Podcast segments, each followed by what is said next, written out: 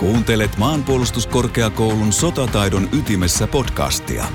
Jaksoissa sotataidon asiantuntijat keskustelevat ajankohtaisista yhteiskuntaan ja sen turvallisuuteen liittyvistä kysymyksistä.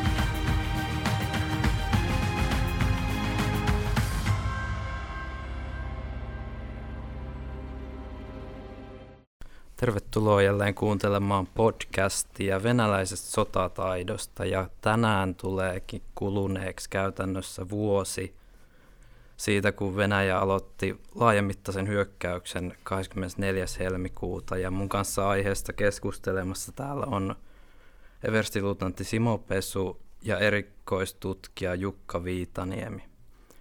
Ja ihan alkuun lähdetään sellaista yleiskatsauksesta tähän tilanteeseen, että Simo Pesu, miltä tämä tilanne nyt vaikuttaa vuosi tästä hyökkäyksen aloittamisesta?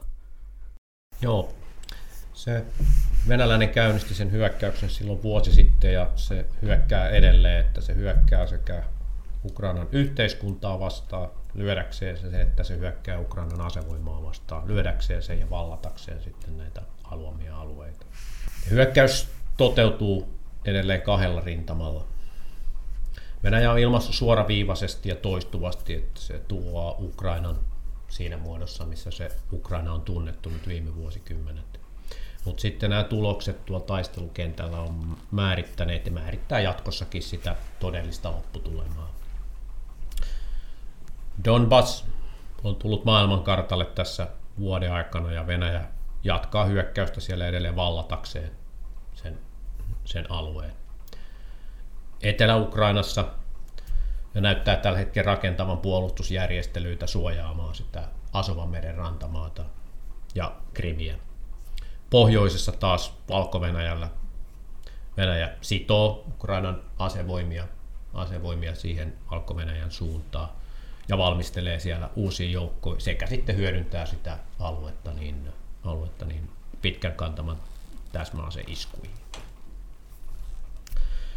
Koko Ukrainan alueella venäläiset jatkaa järjestelmällisiä iskuja kauaskantoisilla täsmäaseilla yhteiskunnan infrastruktuuriin. Estetään energiajakelua ja tuotantoa ja sitten se, sillä sitten syntyy tämän jo merkittävillä tosi lamautetun talouden, niin, taloutta, niin tota, toimintaa vaikeutetaan edelleen. Ukrainalaiset onnistu keväällä 22 ehkäisemään yhteiskuntansa ja asevoimansa, asevoimansa tuhoamisen ja lyömisen. Ja Venäjän rauhanaikaisen maavoiman hyökkäyskyvyn ja ilma-aseenkin hyökkäyskyvyn osin he kulutti loppuun kesän 22 kuluessa ja siirtyi sitten sen jälkeen vasta hyökkäyksiin. Ja se, mitä sen jälkeen on tapahtunut sitten, niin vasta, ukrainalaisten vastahyökkäykset taas ajo venäläiset luomaan uusia resursseja. Eli he vakautti viime syksy aikana, tämän talven aikana, tuon rintaman, siirtyi puolustukseen. Ja nyt he on sitten tässä talvella niin käynnistäneet, käynnistäneet niin ainakin taktisella tasolla niin vastahyökkäyksiä, eli mitä ilmeisimmin sitovat ja sitovat ja selvittävät sitä, että missä millainen se ukrainalaisten puolustus on. Ja se, mitä Venäjän johto nyt teki vuodenvaihteessa, niin se ilmaisi, että se antaa asevoimille kaikki asevoimien tarvitsemat resurssit tämän operaation menestyksellisen päätökseen viemiseksi. Ja vastaavasti sitten se on ilmaisu suuntaamassa myös pidemmällä jänteen resursseja asevoimien, erityisesti maavoimien kehittämiseen ja laajentamiseen. Ja Venäjän asevoimille tämä poli, poli, poliittisen johdon antama tehtävä näyttää aika selkeältä, että heidän on siirryttävä hyökkäykseen tuollaisella tehtävällä. Mutta asevoimat on kärsinyt edelleen merkittäviä tappioita, ja sitten miten se on onnistunut sitten taistelutapansa sopeuttamaan, sopeuttamaan niin tuohon taistelukentän tilanteeseen ja ukrainalaisten taistelutapaan, niin se ei ole vielä laajempaa offensiiviin niin kyennyt luomaan edellytyksiä. Siinä on epävarmuuksia näiden poliittisten tahtotilojen ja sotilaallisessa toteuttamisessa aika paljon ja, paljon, ja tota, niistä varmaan käydään julkisuudessa aika paljon puhetta näinä, näinä päivinä. Mutta ehkä se iso asia tähän lopuksi lopuksi, niin tota, että siellä on kaksi ihan ratkaisevasti erilaista asevoimaa kohtaa toisensa Ukrainasta kuin vuosi sitten. Niillä molemmilla asevoimilla on runsaasti kokemus taistelusta, taisteluiden järjestämisestä, voiman muodostamisesta, toisten vahvuuksista ja heikkouksista. Molemmat on toteuttanut mobilisaation ukrainalaiset viime keväänä melko, melko kokonaisvaltaisesti ja venäläiset käynnisti sen sitten laajemmin viime syksynä. Sekä erilaisten kumppaneiden kanssa yhteistyössä luotavia voimavaroja, joista ukrainalaiset erityisesti on kovin, kovin riippuvaisia heidän sodankäyntikykynsä. Eli Euroopan suurimmat ja toiseksi suurimmat sekä kokeneimmat maavoimat kohtaa tänä vuonna taistelukentällä. Molemmat kasvattaa voimaansa ja osaamista, osaamista edelleen. Ja Venäjän asevoimat varmaan voidaan katsoa suurimmiksi Euroopassa ja Ukrainan maavoimat sitten toisiksi suurimmiksi Euroopassa, Euroopassa tällä Ja Ukrainan asevoimat kokonaisuutena varmaan Euroopan kokeneimmiksi asevoimiksi tämän vuoden jälkeen. Siinä se varmasti se yleiskuva tällä hetkellä, tällä halutaan nopeasti katsoa, että miten tämä vuosi on mennyt. Siinä oli hyvä yleiskuvaus aiheesta ja seuraavaksi tosiaan tartutaan siihen, että miten Venäjän asevoimat on käynyt niitä taisteluja siellä Ukrainassa. Ja tässä haluaisin kiinnittyä sellaiseen käsitteeseen kuin aseellisen taistelun kuva. Ja tästä haluaisin kysyä Jukka Viitaniemeltä, että minkälainen se, minkälainen se kuva aseellisesta taistelusta Venäjällä on ollut, kun he on lähtenyt hyökkäämään Ukrainaan ja miten, tota, mitä tämä hyökkäyksen tavoitteet ja esimerkiksi joukkojen lukumäärä ja käyttö kertoo siitä venäläisestä aseellisen taistelun kuvasta? Kiitoksia. Tuo, tuo on äärimmäisen mielenkiintoinen kysymys. Mä oon, on, on sitä tässä tota, pohtinut nyt, nyt kot, kotvan aikaa. Ja tota, silloin kun se operaatio alkoi, ensimmäiset viikot, kuukaudetkin sitten tietysti sen jälkeen pohdittiin julkisuudessa kovasti, että minkä takia, minkä takia niin kuin tota, venäläiset nyt sitten eivät näyttäneet menestyvän. Ja varsinkin se ensimmäisen kuukauden jälkeen sitten, kun sieltä Kiovastakin sitten jouduttiin, jouduttiin enemmän tai vähemmän häntä koipien välissä, välissä tota, lähtemään. Julkisuudessa puhuttiin, että, että tiedustelutiedot on ollut huonot, ukrainalaiset oli parempia, venäläiset oli huonompia, mutta mua, mua on ruvennut kiinnostaa just nimenomaan erityisesti viime aikoina, että onko, onko löydettävissä jotain juurisyytä sille, miksi nyt on tapahtunut niin kuin on tapahtunut ja miksi edelleenkin tapahtuu niin kuin tapahtuu. Just tuossa Simon, Simon kuvaamalla tavalla, niin mulle on tullut ajatus siitä, että nämä on ihan tämmöisiä alustavia johtopäätöksiä vasta, että onko mahdollista, että se venäläisten aseellisen taistelun kuva on ollut täysin, no, täysin virheellinen. Eli, eli se heidän näkemyksensä ja heidän oppinsa ja heidän analyysinsä siitä, että miten Yhdysvallat on toiminut esimerkiksi Irakissa, miten värivallankumoukset ovat edenneet jossain Pohjois-Afrikassa, Lähi-idässä, että he on vetänyt sieltä liian pitkälle meneviä johtopäätöksiä sen aseellisen taistelun kuvasta, niin se saattaa olla niin kuin yksi selitys sille. Niin kuin mä sanoin, nämä ovat vasta tämmöisiä alustavia, oralla olevia johtopäätöksiä siitä, että miksi nyt on tosiaan käynyt niin kuin on käynyt.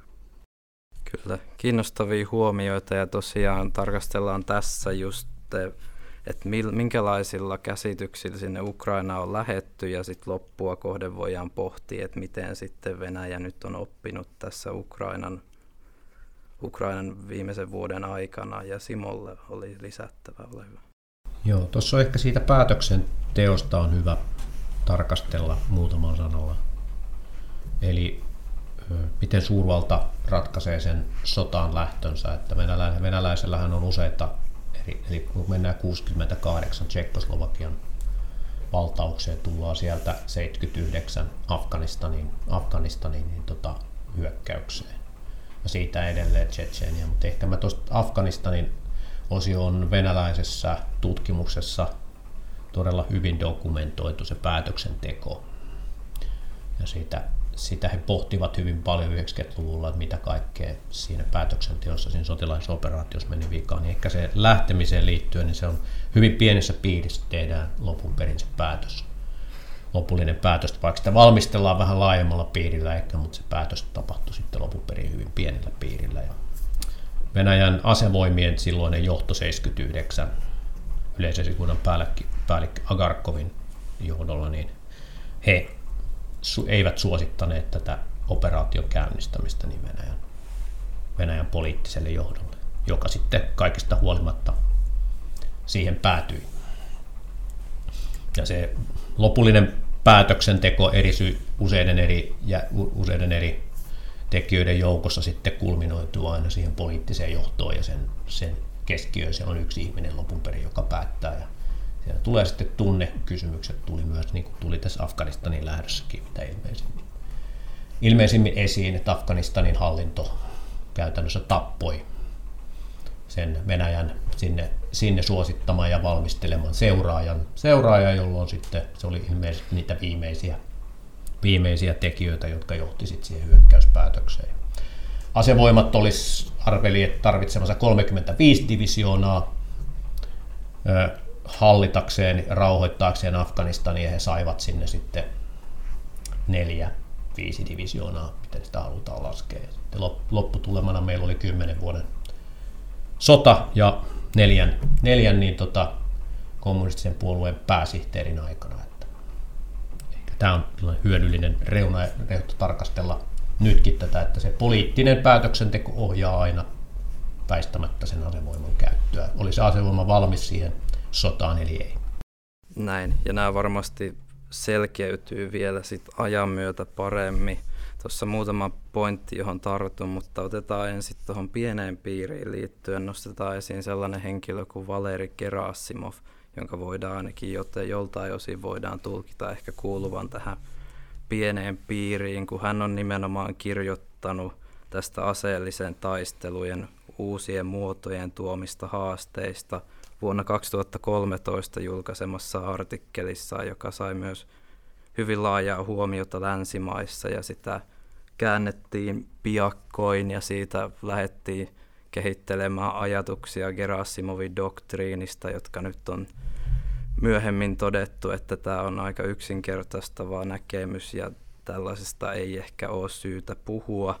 Mutta joka tapauksessa Gerasimov kuvasi nimenomaan niitä aseellisen taisteen luonteen muuttumistekijöitä. Ja tästä haluaisin sitten kysyä Jukalta nimenomaan, että kuinka pitkälle tai vaikuttaako tämä sun mielestä vastaavan näitä Gerasimovin tekemiä teoretisointia. Ja Simo myös nosti tuon esiin tuon joukkojen määrän. Että siellä on alustavia arvioiden mukaan hyökännyt vuosi sitten noin 120 pataljoonan taktista ryhmää, jossa on sitten tietty määrä niitä hyökkääviä sotilaita. Vastaako nämä sun mielestä, kuin, millä tasolla sitä, mitä Gerasimov on kuvannut kymmenen vuotta sitten julkaisemassa artikkelissa? M- mun mielestä hyvin pitkälle tavallaan ne, ne ranskalaiset viivat, viivat silloin, silloin mitä tota 2010-luvun alussa niin kuin lähdettiin tapailemaan ja mitkä on itse asiassa koko 2010-luvulta alkaen ihan näihin päiviin asti ollut niin kuin pinnalla, jos, jos niin kuin sotataidon taidon näkökulmasta puhutaan. Paljon, paljon yhtäläisyyksiä – siellä on mainintoja täsmäaseiden massamaisesta käytöstä, siitä, että hyökkäys aloitetaan niin kuin rauhanajan ryhmityksellä. Nythän Ukrainan tapauksessa ei ihan näin, näin, näin tapahtunut. Joissakin vilahtaa tämmöinen käsite kuin joissakin teksteissä kuin joukkoryhmittymä, eli käytännössä niin kuin, jos kansankielellä sanoo, niin voi, voi sanoa synonyymi on niin kuin Ukrainan tapauksessa ollut, ollut sotilaspiiri. Sitten siinä on puhuttu tämmöisestä kontaktit, kontaktittomasta taistelun käymisestä, yritetään mahdollisimman ripeästi päästä syvyyteen. Siinä, siinä on paljon niin kuin sotataidon näkökulmasta semmoisia niin kuin yhteneväisyyksiä, mitä nyt on Ukrainassa tapahtunut ja sen nimenomaan sen aseellisen taistelun luonteenpiirteiden kuvauksessa. Ja, ja tämä liittyy just, just siihen mun ajatukseen siitä, että tämä, tämä osittain saattaa selittää sen, että minkä takia venäläiset epäonnistuivat niin, niin karvasti, että he lähti käytännössä niin kuin käymään vääränlaista aseellista taistelua, eli heidän kuvitelmansa ja näkemyksensä siitä, että tämä on niin kuin menestyksen avain, tämä miten me, me sen nyt teemme ja miten, miten Yhdysvallat on aikoinaan te, tehnyt, niin osoittautui niin kuin, tai saattaa olla, että on osoittautunut niin kuin täysin vääräksi. Ja, ja, ja tuossa on tietyssä mielessä havaittavissa jonkinlaista niin kuin, sanotaan, että sotatieteellisissä kirjoituksissa on viime vuoden lopulla. Ja ehkä tämänkin vuoden alussa niin tota, havaittu, että kirjoituksissa on ruvettu pohtimaan sitä, että miten esimerkiksi, niin kuin jos puhutaan tämmöisestä käsitteestä kuin armeija tai joukosta kuin armeija, niin miten armeijan kannattaa hyökätä niin kuin tällä tavalla, miten mä sanoisin, alueellisesti toimivaa, operoivaa, verkostomaisesti operoivaa puolustajaa vastaan. Et se on mielenkiintoista seurata, että miten se, mihin suuntaan ne keskustelut tässä seuraavien kuukausien, vuosien aikana rupeaa kääntymään, että, että miten se vaikuttaa siihen heidän tämänhetkiseen näkemykseen siitä tota, aseellisen taistelun taistelun kuvasta, että ovatko he oppineet mitään tai oppivatko he, haluavatko he niin kuin edelleen kehittää tätä, tätä osaamista erityisesti niin kuin sotataidon näkökulmasta. Joo, ennen kuin annan puheenvuoron takaisin Simolle, niin haluaisin vielä kysyä myös samassa, kun te molemmat mainitte nämä aiemmat kokemukset, joista venäläiset on ottanut oppia, niin voitteko vielä tarkentaa, että mitä nämä on nämä aiemmat? Onko siellä Syyriaa, Afganistania vai muuta? Ole hyvä Simo. Joo, mä lähtisin tästä kauemmas, kauemmas vielä. Eli venäläiset loi täsmäaseet, täsmäaseet tuli taistelukentälle ja konsepteina niin rakettiin 70-luvulla ja venäläiset loi niille kyseisille aseille niin maalien määrittämisen, maalien tuhoamisen, ma, tota, lähes tulkoon reaaliaikaisessa toiminnassa niin tällaiset ajatusmallit. Sen kaksi eri mallia, jotka on rinnakkaisia, eli, eli tiedustelu, tulituki ja tiedustelu, tuliisku rakenteet. Eli ne, tässä tämä Jukan mainitsema kontaktiton taistelu, niin se tarkoitti näitä kahta konseptia käytännössä. He lähti niitä rakentaa 80-luvulla. He, ne lähti liikkeelle niitä ei teknisesti kyetty vielä viemään loppuun, niitä rakennettiin, niitä mallintavia esimerkiksi tehtiin tykistöryhmiä, jotka käytti massamaisesti näiden, näiden niin tota ajatusmallien mukaisesti. Mutta 90-luvun romahdus niin pysäytti nämä projektit täysin. Mutta venäläiset eivät ole jättäneet tätä kontaktiton taistelua, tuli, tuli iskua, tuli tukea, niin ne eivät ole kadonneet mihinkään ja ne siirtyi nyt 2010-luvulla uutena ajatuks- ajatuksena tai uutena vai vanhana ajatuksena, niin ne siirtyi käytännössä osaltansa niin osaksi siihen heidän taistelutapaansa ja osaksi heidän hankintaohjelmiaan myöskin. Eli näillä on aina Eli tällaisten taistelutapojen muodostaminen, se saattaa olla, se on vuosien ja vuosikymmenien prosessi, ja se ilmenee tällä hetkellä tällaisena kuin me sen näemme. Et se, mitä me ollaan tunnistettu tässä viimeisen vuoden aikana, niin tällaisesta ö, tulituki- ja tuli-iskukonsepteista, mitkä pienemmässä mittakaavassa nyt esimerkiksi mennään Syyriaan, niin mitä he kokeilivat siellä ja käyttivät sitä, he käyttivät täsmäaseita, he käyttivät myös ihan tavallista tykistö- ja pommiasetta vastaavasti. Mutta he kokeilivat näitä konsepteja. Nyt he yrit, lähtivät Ukrainaan ja lähtivät niin kuin skaalaamaan monin, moninkertaiseksi sitä valtavan kokonaisuutta. Ja nyt se on näyttäytynyt sellaisena, että he ovat kyenneet ampumaan kiinteisiin ennalta tiedusteltuihin maaleihin. Tai että kun joku maali on siirtyvä maali, niin heidän maalitiedustelunsa, päätöksentekonsa ja vaikuttamisensa niin ei ole kyennyt seuraamaan. He ovat ne täsmäaseiden määrät, mitä he ovat nyt sitten rakentaneet tähän konseptiin viimeisen reilun kymmenen vuoden aikana, niin ne ei ole ollut alkuunkaan riittävät siihen taisteluun. Että ne määrät on olleet niin pieniä, että niille, niillä on vain päässyt alkuun. Yleisesti ottaen heidän ampumatarvikepula on ollut tässä vuoden aikana. Mutta tota, tämä on ehkä se tuoda siitä taustalla olevasta kokemuksesta, niin ne, se, on aika, se on pitkä se kaari ja noin mitkä Jukka toi tuossa esiin, että sitä keskustelua aletaan käymään, että mitä tämä tällä hetkellä tarkoittaa, millaiselle taistelukentälle me rakennetaan asevoimaa, niin Venäjällä se keskustelu on käynnistynyt, mutta se millä lailla se siirtyy taistelutavan malleihin, miten niitä opettaa ja mitä hankintoja ryhdytään tekemään, niin me puhutaan todella pitkistä prosesseista näin ihmis, ihmisen niin kuin työuran näkökulmasta. Eli ongelmia on ollut maalittamisessa ja sitten siinä massotetun tulen määrässä myös. Sitten Jukalta, Jukalta haluaisin kysyä jatkoa sit tähän, että ollaanko tästä nyt sitten siirrytty, jos helmikuussa lähdettiin hakemaan sellaista kontaktitonta koko syvyydessä tapahtuvaa, ehkä nopeata, nopeasti ohi olevaa operaatiota, niin mihin tämä nyt sitten on muuttunut tässä vuoden aikana? Onko siitä tullut enemmän perinteistä? M- mun mielestä niin kuin tylppä vastaus on, että kyllä. Että on tullut enemmän perinteistä, jossa niin kuin yksittäisen taistelijan rooli niin kuin taistelukentällä niin kuin saa jälleen arvoisensa aseman.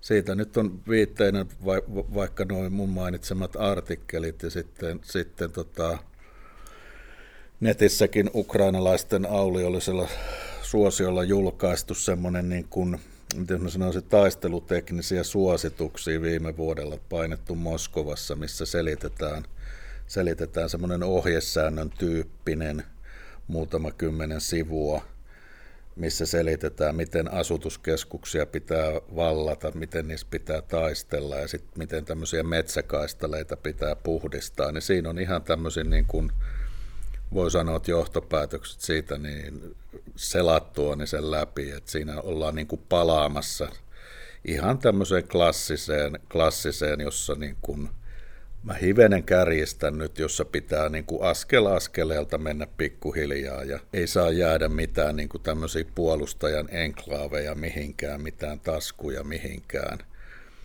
Eli, eli, eli kyllä se siinä, siinä mielessä mun arvio on, että se tulee on niin kuin, tai e, todennäköisesti pal- on palautumassa niin kuin tämmöiseen enempä, enemmän niin kuin klassisempaan lähestymiseen. Eli, eli enää ei pystytä niin kuin oikomaan, että jos, jos kritiikki on ollut tai havainto on ollut se, että pataljonien taistelu osastoissa tai taktisissa ryhmistä niin kuin jalkaväkitaistelijoiden määrä on ollut vähäinen. Että jos se on ollut komppaniassa on ollut yhteensä kolmessa komppaniassa, jos, jos, siinä taktisessa ryhmässä on kolme komppania, niin on ollut alle 200 miestä, niin se, on, se ei ole vaan niin kuin riittänyt. Et se, se ei auta, auta sitä, että ajellaan tietä pitkin niin kuin nopeasti, vaan siellä pitää olla se mies jossakin mäen, mäen pättäreillä kummun päällä ja ottamassa se, se kumpu ja metsä, metsä oikeasti haltuun. Et jotain tämmöistä mä mä niin kuin ounastelen tässä näin niin kuin tämmöisenä tulevaisuuden kehityksenä. Miten Simo arvioit, että riittääkö venäläisillä valmiuksia kykyä luoda sitä vaadittavaa sotilaallista voimaa nyt kun opitaan tai kun venäläiset oppivat tästä, näistä heidän kokemuksistaan, että miten kun tästä mennään eteenpäin, onko heille valmiuksia Joo, väistämättä kaikilla on valmiuksia ja tuo taistelukenttä pakottaa, pakottaa muutoksia. Eli se, miten venäläinen, venäläinen on muovannut sitä taistelua, niin nehän on tulleet ulkopuolelta ne vaatimukset ihan puhtaasti, että mitä taistelukentällä on tapahtunut, he ovat niihin joutuneet mukautumaan tavalla tai toisella. Äsken ei sellainen perustavaa laatu oleva oleva totuus sodan käynnistä, jota me nyt ollaan todistettu kautta historian, että se, kenen suuhun se sitten milloinkin halutaan laittaa, että suunnitelma, suunnitelma ja se valmistelu, niin ne, se, tota, niiden arvo selviää siinä ensimmäisessä taistelussa, kun ne koe, koeponnistetaan ja se on kai aika harvoin se tilanne, että ne on ollut toimivia. Me tullaan tähän kylmän sodan jälkeiseen aikaan, niin siellä on Eli amerikkalaiset kykeni Irakissa 90-luvun alussa, niin käytti ensimmäisen kerran laajassa mittakaavassa täsmäaseita ja kävi taistelua koko sen vastustajan syvyydessä. Ja se oli onnistunut se operaatio, mutta se edellytti ö, merkittävän materiaalisen ja henkilöstö- ja aseylivoiman keskittämisen sinne alueelle, että se kyettiin toteuttaa ja laajat pommituskampanjat ennen sinne liikkumista. Ja tämä amerikkalaisten osaaminen sodan käynnissä, niin se on hankittu kokemuksella, tekemällä virheitä, kärsimällä tappioita. Ja se, että venäläiset on nyt vuoden, he ovat niitä kokeilleet niitä konseptejaan, mitä he ovat, ajatuksia, mitä he ovat rakentanut, mille he on ostanut välineitä ja mitä he on harjoitellut. Ja ne ei ole toimineet tämän kokoisessa sodassa. Eli ehkä se isoin asia tässä on ollut, että nehän sinänsä ne ajatukset ovat ihan mielekkäitä sodankäynnin näkökulmasta olleet, mutta se, että sä pystyt viemään ne toimiviksi ja skaalaamaan mittakaavassa ne suureen mittakaavaan, niin se on todella vaikeaa. Ja venäläiset varmaan sitä tässä parhaillaan todistaa. Sitten kun me lähdetään tätä katsoa näin, niin se, mitä he ovat korjaus, korjaukset, mitä he ovat tehneet, niin nehän on pikakorjauksia. Eli kun se heidän taisteluajatuksensa on luistunut, niin se mitä he ovat kyenneet tekemään on ollut lisätä henkilövoimaa. Ja tätä henkilöstöä ei ole ehditty kouluttamaan johonkin sellaiseen taistelutapaan, mikä löisi sen vastustajan. Se kuluttaminen on se ainoa, ainoa niin kuin mielekäs keino. Eli se on yksi sodankäynnin strategia muiden mukana tällä hetkellä ja venäläiset sitä näyttää noudattavan toistaiseksi. Eli he, se laskelma kulkee, että se vastustaja kuluu, no, kuluu ja sen voima loppuu ennen kuin heidän voimansa loppuu. Mutta se, että miten tästä sitten lähdetään rakentamaan uutta taistelutapaa, kun he ilmaisevat uhkakseen jotakin muuta kuin Ukrainan, he ilmaisevat, että se on NATO ja sen taistelukyvyt niin se edellyttää jotain aivan muuta kuin mitä siellä tällä hetkellä tapahtuu. Ja silloin me aletaan puhumaan vastaavista, vastaavista aikamääristä, kun 80-luvulta alkanut kontaktittoman taistelun rakentaminen, joka realisoitui viime vuonna Ukrainassa. Kyllä, Simo toi hyvin esiin tuon, että suunnitelmia on, mutta sitten käytännössä – käytännössä ne testataan ja esiin nousee sitten ongelmia. Ja tässä haluaisin vielä palata Jukkaan siinä kysymyksessä, että tässä on nyt sivuttu sitä, että se aseellisen taistelun kuva ei ole ollut täysin oikea.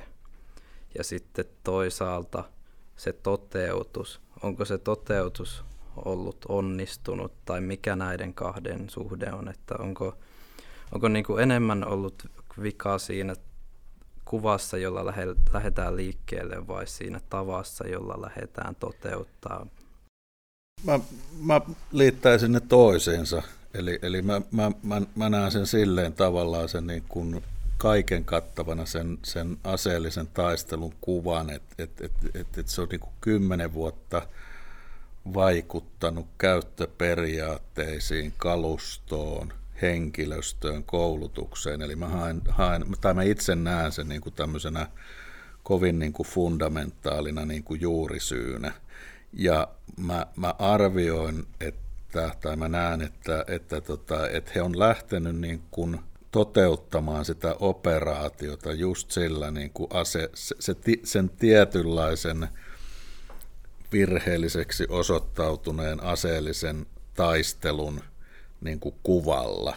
Ja, ja, ja mun mielestä se on, se on tietyssä mielessä ukrainalaisten nerokkuutta kanssa sit se, että, että saattaa olla näin, että ukrainalaiset ovat ymmärtäneet sen, että tällaista sotaa he, he lähtevät niin kuin venäläiset yrittämään. Ukrainalaiset on varmaan todenneet, että heidän ei kannata lähteä yrittää vastaavaan, vaan heidän pitää tehdä jotain aivan muuta, jolla he saavat, saavat niin kuin murrettua sitten sen taisteluajatuksen ja, ja taistelujärjestyksen. Ja siinä he mun mielestä on niin kuin osoittautunut, osoittanut jotain neroutta silloin, silloin viime vuoden puolella erityisesti maaliskuussa. Mutta vastaus kysymykseen, että, että kyllä mä näen, että se on enemmän, että se, että miten, miten he sitten menettelivät, niin, niin että työnsivät niitä kiiloja syvälle, ottivat käytännössä teitä haltuun sitten pitkiä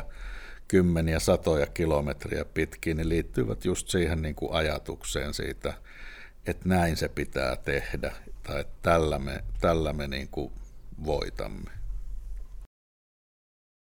Joo, tuossa on, mennään toiseen maailmansotaan takaisin, ja siitä tehdyt johtopäätökset. Toinen maailmansota siellä hyökättiin kokonaisiin yhteiskuntiin vastaan, ja taistelukentällä taisteltiin.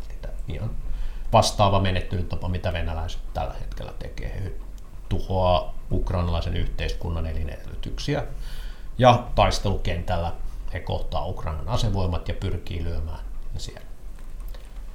Ja se väestön ja sen yhteiskunnan luomisen, lyömisen ajatuksena on sitten, että asevoima lopettaa sen taistelun, kun se ei saa resursseja ja tahtotila puuttuu. Näistä tehtiin laajat analyysit toisen maailmansodan jälkeen, jossa tämä esimerkiksi Japanin kohdalla tämä johti siihen, että Yhdysvallat hyökkäsi tällä samalla periaatteella Japania vastaan ydinaseella tuomalla sen kaupunkiin. Ja Euroopassa, niin kuin Japanissakin, tuhottiin eurooppalaisia kaupunkeja. Ja todettiin, että tämä, tämän ihmisten tahdon lyöminen näillä menettelyillä, niin se ei ollut kovin tehokas menettely. Ja näitä samoja ongelmia on nyt toteutunut sitten 90-luvulla, 2000-luvulla Yhdysvaltojen operaatioissa Irakissa ja Afganistanissa. Perinteinen, mennään siihen sodan käyntiin 1800-1900-luvun taitteessa, niin se oletusarvohan että kun vihollinen lyödään taistelukentällä, niin sen jälkeen se vihollinen tunnustaa sen tuloksen. Ja näissä sodissa niin Afganistanin, Irakin yhteiskunnat, ne ei, eivät tunnustaneet sitä tulosta, että ne eivät lähteneet, ne eivät, niitä ei ollut lyöty niitä yhteiskuntia. Ja sitten syntyi ongelma, millä se ratkaistaan. Ja venäläiset on lähtenyt tällä vastaavalla menettelyllä nyt, ja, eli mihin tahansa tämä tavanomainen taistelu siellä nyt johtaisikin. Sehän sen jälkeen niin tämä yhteis, Ukrainan yhteiskunta on tiivistynyt ja vahvistanut se ta- taistelutahto venäläistä vahtaa vahvistunut koko ajan. Niin tässä ei sellainen, sellainen voiton mahdollisuus on hyvin vähäinen kokonaisen täydellisen voiton, että nyt sitten määritellään sitä, sitä lopputilannetta tällä hetkellä. Eli se minkälaisella, minkälaisen ajatuksen venäläinen muovaa näistä kokemuksistaan nyt. Niin se varmaan te, eli Afganistanista ne johtopäätökset olivat hyvin realistisia. He tunnistivat virheensä siellä ja miten, se, miten ne virheitä, näitä ei saa toistaa. Ja nyt näitä samoja virheitä sitten toistetaan 30 vuotta sen jälkeen osaltaan. Mutta tässä on ehkä se iso asia sitten on tässä lopuksi, kun me puhutaan näistä yleisistä, niin jokainen sota on oma, tapahtuu omassa, omassa niin ympäristössään. Ukrainan ja Venäjän, Venäjän välinen sota, siellä on joitakin yleistettäviä asioita, mutta pääosin se on Ukraina ja Venäjän välinen sota, joka tapahtuu siinä kontekstissa, missä se tällä hetkellä tapahtuu. Ja se ei toistu koskaan sellaisena. Eli me voimme ottaa näistä oppeja yleisellä tasolla, mutta käytännössä siihen sotaan, mihin lähdetään, se joudutaan sen sodan reunaehdot, poliittiset, taloudelliset, sotilaalliset, yhteiskunnalliset, niin joudutaan aina muodostaa sen, sen kuuloisenkin tilanteen. Onko Jukalla tähän lisättävää tähän ajatukseen niin Venäjän tämänhetkisestä tilanteesta ja nyt kun on tämä vuosi käyty tätä sotaa, onko tässä tietä ulos ja mihin tämä tilanne tästä mahdollisesti kehittyy? No mun, mun, mun mielestä mä ehkä tuossa tartun kiinni tuossa, mitä tuo Simo puhui siitä, että jos nyt tuossa mä aloitan siitä tota aseellisen taistelun kuvasta, että jos siitä nyt on niin kuin keskusteltu ja todettu, että näin se on niin kuin viimeiset kymmenen vuotta, ja koko asevoimat on niin kuin rakennettu sille olettamalle.